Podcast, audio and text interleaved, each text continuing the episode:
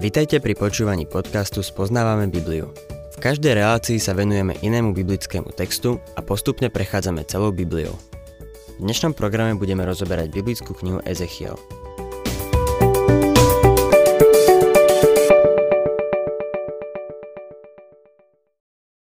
Milí poslucháči, nachádzame sa v tej časti knihy proroka Ezechiela, kde sa píše o hospodinovej sláve, a o súde nad okolitými národmi. Videli sme už súd nad Amončanmi, Moabčanmi, Edomčanmi, Filištíncami a Týrom. V minulej relácii sme sa v 28. kapitole dostali po 19. verš a vo veršoch 20 až 24 máme súd nad Sidonom. Ale nie jeho úplné zničenie. Píše sa tam, že krv bude na jeho uliciach a presne to sa stalo. Je to otázka dejín. Je zaujímavé, že Týrus, to veľké obchodné centrum, malo byť zničené a nikdy neobnovené. A to sa doslova naplnilo. No Sidon, vzdialený od Týra asi 25 kilometrov, bol takisto odsúdený, no nie zničený. To mesto stále existuje. Dováža sa tam ropa z Blízkeho východu. Privádza sa ropovodom a potom sa nakladá na lode. Sidon je prosperujúci prístav, zatiaľ čo poniže, Týrus leží v troskách len s jednou malou rybárskou dedinou. Boh hovorí, že Týrus nebude nikdy postavený. Boh vedel, o čom hovorí. V tejto kapitole sú jeho proroctvá veľmi jasné. Týrus bude zničený a nikdy sa už nepostaví. Sidon bude odsúdený, ale nie zničený. Dnes po približne 2,5 tisíc rokoch je Týrus preč a Sidon ďalej žije. Ezechiel, 28. kapitola, 25. a 26. verš. Takto vraví pán, hospodín. Keď zhromaždím dom Izraela spomedzi národov, kde bol rozptýlený, a dokážem pred zrakmi pohanov, že som svetý, budú bývať na svojej pôde, ktorú som dal svojmu služobníkovi Jákobovi budú na nej bezpečne bývať, budú stavať domy a vysádzať vinice a budú bývať bezpečne, keď vykonám súd nad všetkými, ktorí nimi zo všetkých strán pohrodajú. Potom spoznajú, že ja som hospodin, ich Boh. V týchto veršoch Boh hovorí, že má v úmysle znovu zhromaždiť Izrael. Satan nemôže narušiť jeho plán s deťmi Izraela. Ani žiadny teológ nemôže zrušiť Boží plán navrátiť Izrael do jeho krajiny v miery. Jeden z dôvodov, prečo tak veľa ľudí verí, že Boh skončil s izraelským národom je ten, že nepoznajú Izaiáša, Jeremiáša, Ezechiela, Daniela a malých prorokov. Tematickou piesňou týchto prorokov je, že Boh neskončil s Izraelom ako národom. Preto je dôležité ich študovať. Vrhajú nové svetlo na Božie slovo. Je to skladačka, kde všetky kúsky zapadajú na svoje miesto. Dostávam sa k 29. kapitole, ktorej máme proroctvo proti Egyptu. Veľa konzervatívnych komentátorov zastáva názor, že proroctvá týkajúce sa Egypta sú zaujímavejšie ako tie ohľadom Týra. Musím sa priznať, že sa s tým nestotožňujem. Proroctva o Týre sú podľa mňa pozoruhodné – aj tie týkajúce sa Egypta sú zaujímavé, aj v tejto kapitole uvidíme jedno veľmi pozoruhodné. Egypt bol veľký národ a nebol zničený. Počas stáročí si zachoval svoju integritu. Bol to jeden z najstarobilejších národov. Nepotreboval si stavať obranné hradby. Konec koncov, púšť predstavovala celkom dobrú obranu. Existoval iba jeden vstup a to cez údolie rieky Níl. Egyptu stačilo, aby si tam postavilo dobrú obranu. Egyptské mestá neboli opevnené. Hradby neboli potrebné. V tomto proroctve čítame, že Egyptene sa dostanú do zajatia na 40 rokov. Ezechiel, 29. kapitola, 1. a 2. verš. V 10. roku, v 10. mesiaci 12. dňa toho mesiaca mi zaznelo slovo hospodina. Človeče, obráť sa tvárou k faraónovi, egyptskému kráľovi, prorokuj proti nemu a proti celému Egyptu. Boh zaujal voči Egyptu veľmi jasný postoj. Bol to národ, ktorý zotročil jeho ľud a ktorý ho priviedol k modlárstvu. Dlhé roky bol Egypt pre Izrael osňom v tele. No aj tak sa Izrael k nemu neustále obracal o pomoc. Z nejakého dôvodu sa Izraeliti spolíhali na Egypt. Teraz tu Boh hovorí, že je proti Egyptu a bude zničený. Tretí verš. Povedz, takto vraví pán hospodin. Hľa, ja som proti tebe, faraón, egyptský kráľ, veľký krokodíl, ktorý vylihuje uprostred svojich nílskych ramien a ktorý hovorí. Níl je môj, urobil som si ho pre seba. Ten krokodíl je podľa všetkého veľký drak alebo morská príšera. Faraóna pripodobňuje ku krokodílovi a hovorí. Toto je moja rieka je zaujímavé poznamenať, že Egypt uctieval všetky druhy vtákov, zvierat a chrobákov. Všetky rany proti Egyptu z knihy Exodus boli namierené proti bohom, ktoré egyptiania uctievali.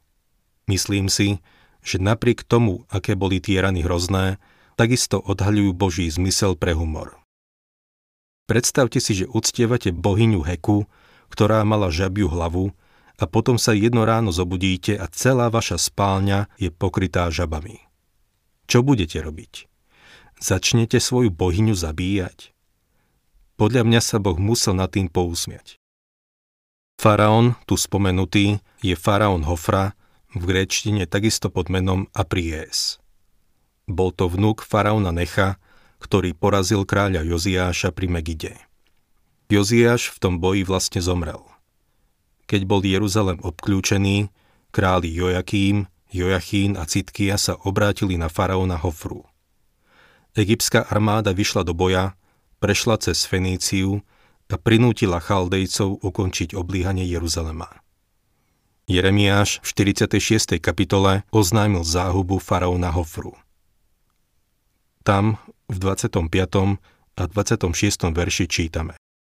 Hospodin zástupov, Boh Izraela hovorí Potrestám Boha Amóna Stép, aj Faraóna, aj Egypt, jeho bohov, jeho kráľov, Faraóna i tých, čo sa na ňo spoliehajú.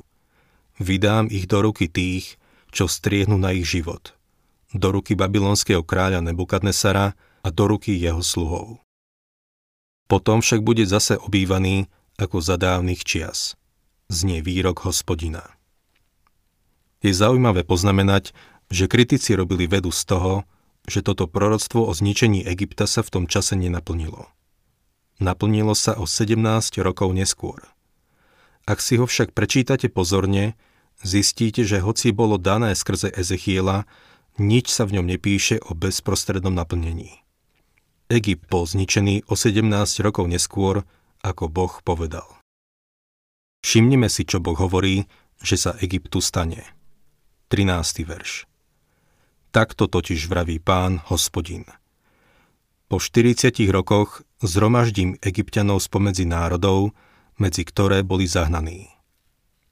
Aby sme boli presní, o 17 rokov neskôr babylonský král Nebukadnesar prišiel a odvliekol egyptianov do zajatia. V zajatí boli 40 rokov, nie 70 ako Izraeliti. Čítajme ďalej 14. verš zmením údel egyptianov a privediem ich naspäť do krajiny Patros, do krajiny ich pôvodu a budú podradným kráľovstvom. Pozorne si vypočujte nasledujúci verš. Bude podradnejšie ako iné kráľovstvá a nebude sa viac vyvýšovať nad národy.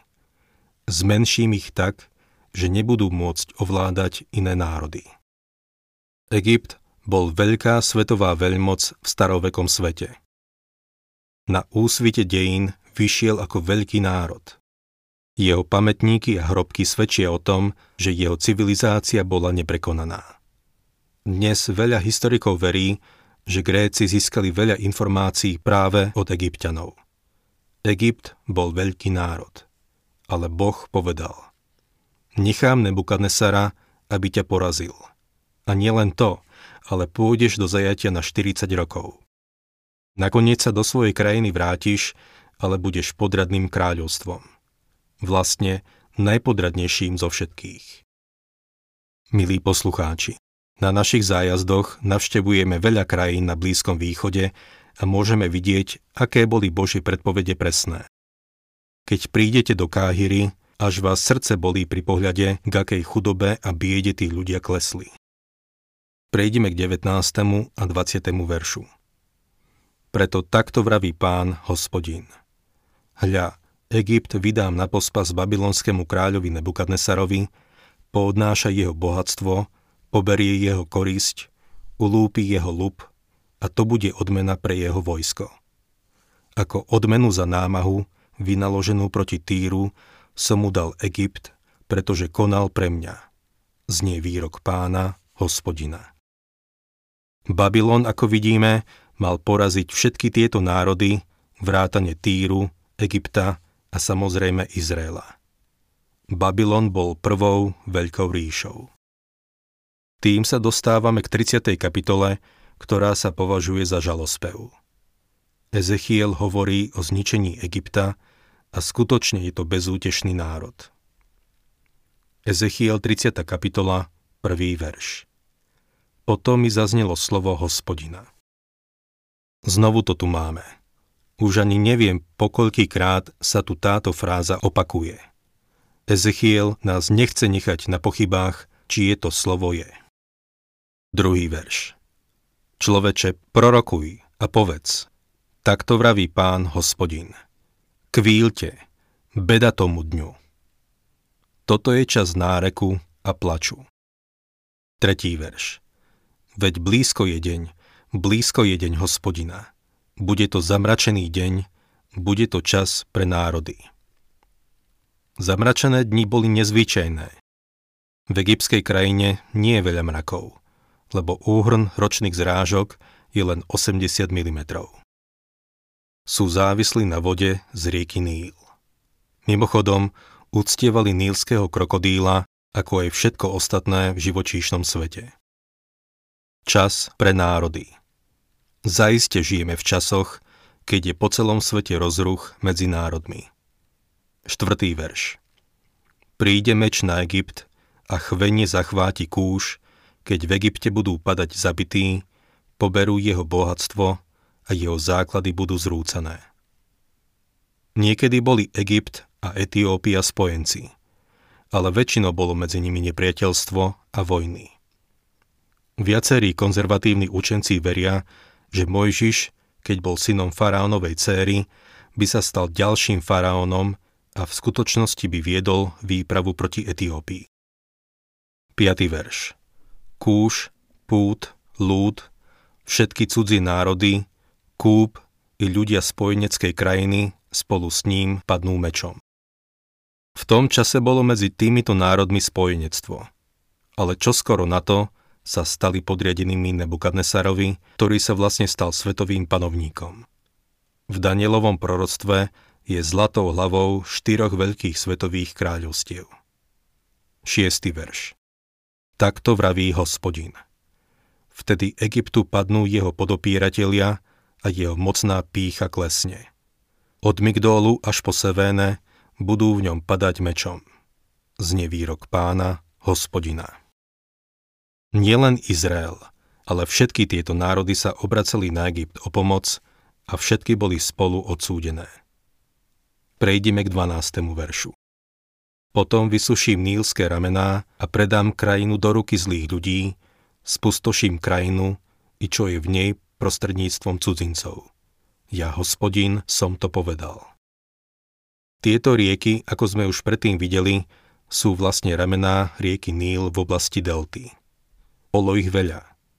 V tej bohato úrodnej oblasti boli aj kanály.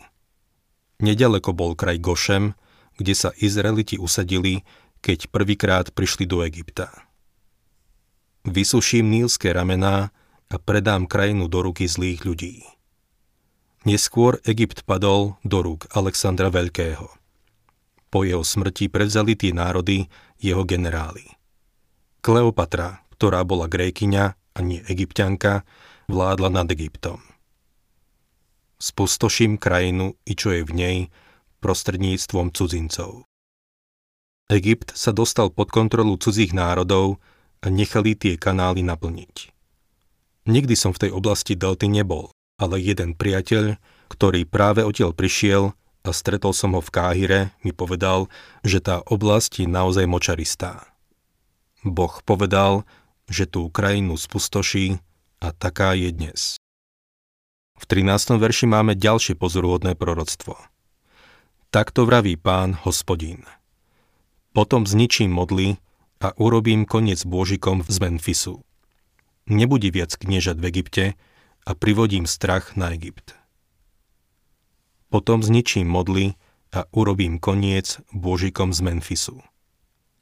Za čas Ezechiela bol Memphis veľké mesto. Bolo to veľmi bohaté mesto a hýrilo množstvo modiel.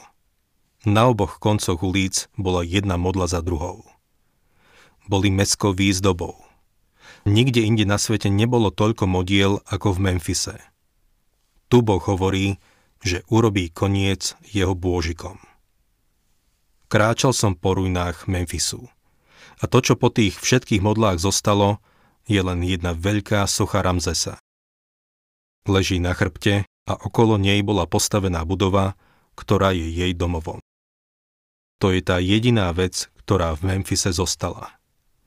Boh urobil presne to, čo povedal, že urobí. Urobil Božikom koniec. Nebude viac kniežat v Egypte. V Egypte už nie je žiadna kráľovská línia.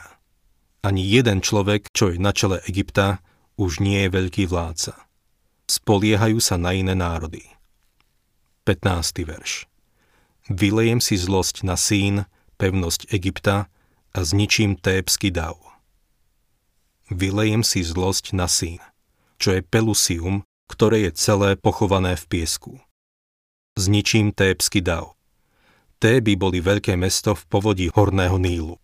Ich ruiny sú stále tam, ale ich veľkoleposť je minulosťou. V nasledujúcich veršoch Boh ďalej hovorí o týchto veľkých egyptských mestách, ktoré už celkom zmizli. Verše 21 a 22 Človeče, zlomil som rameno faraóna, egyptského kráľa. Pozri, nebolo obviazané, aby sa uzdravilo.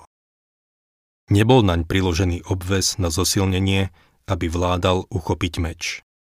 Preto takto vraví pán, hospodín. Hľa, ja som proti faraónovi, egyptskému kráľovi a polámem jeho ramená, mocné i nalomené, a vyrazím mu meč z ruky. Boh tu jasne hovorí, že Egypt padne. Egyptskí panovníci sú vždy vyobrazení so žezlom v ruke – Žezlo bolo znamením ich moci. Boh vraví, zlomil som rameno faraóna.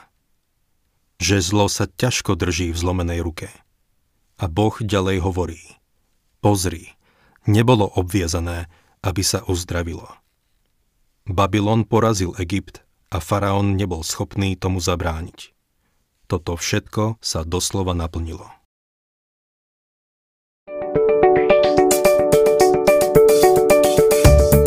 Ak sa vám páči program Spoznávame Bibliu, budeme radi, ak ho odporúčite svojim známym a dáte like, alebo nás začnete sledovať na facebookovej stránke Spoznávame Bibliu. A ak vás niečo oslovilo alebo zaujalo, napíšte nám cez Facebook alebo na adresu spoznávame.bibliu zavinač gmail.com.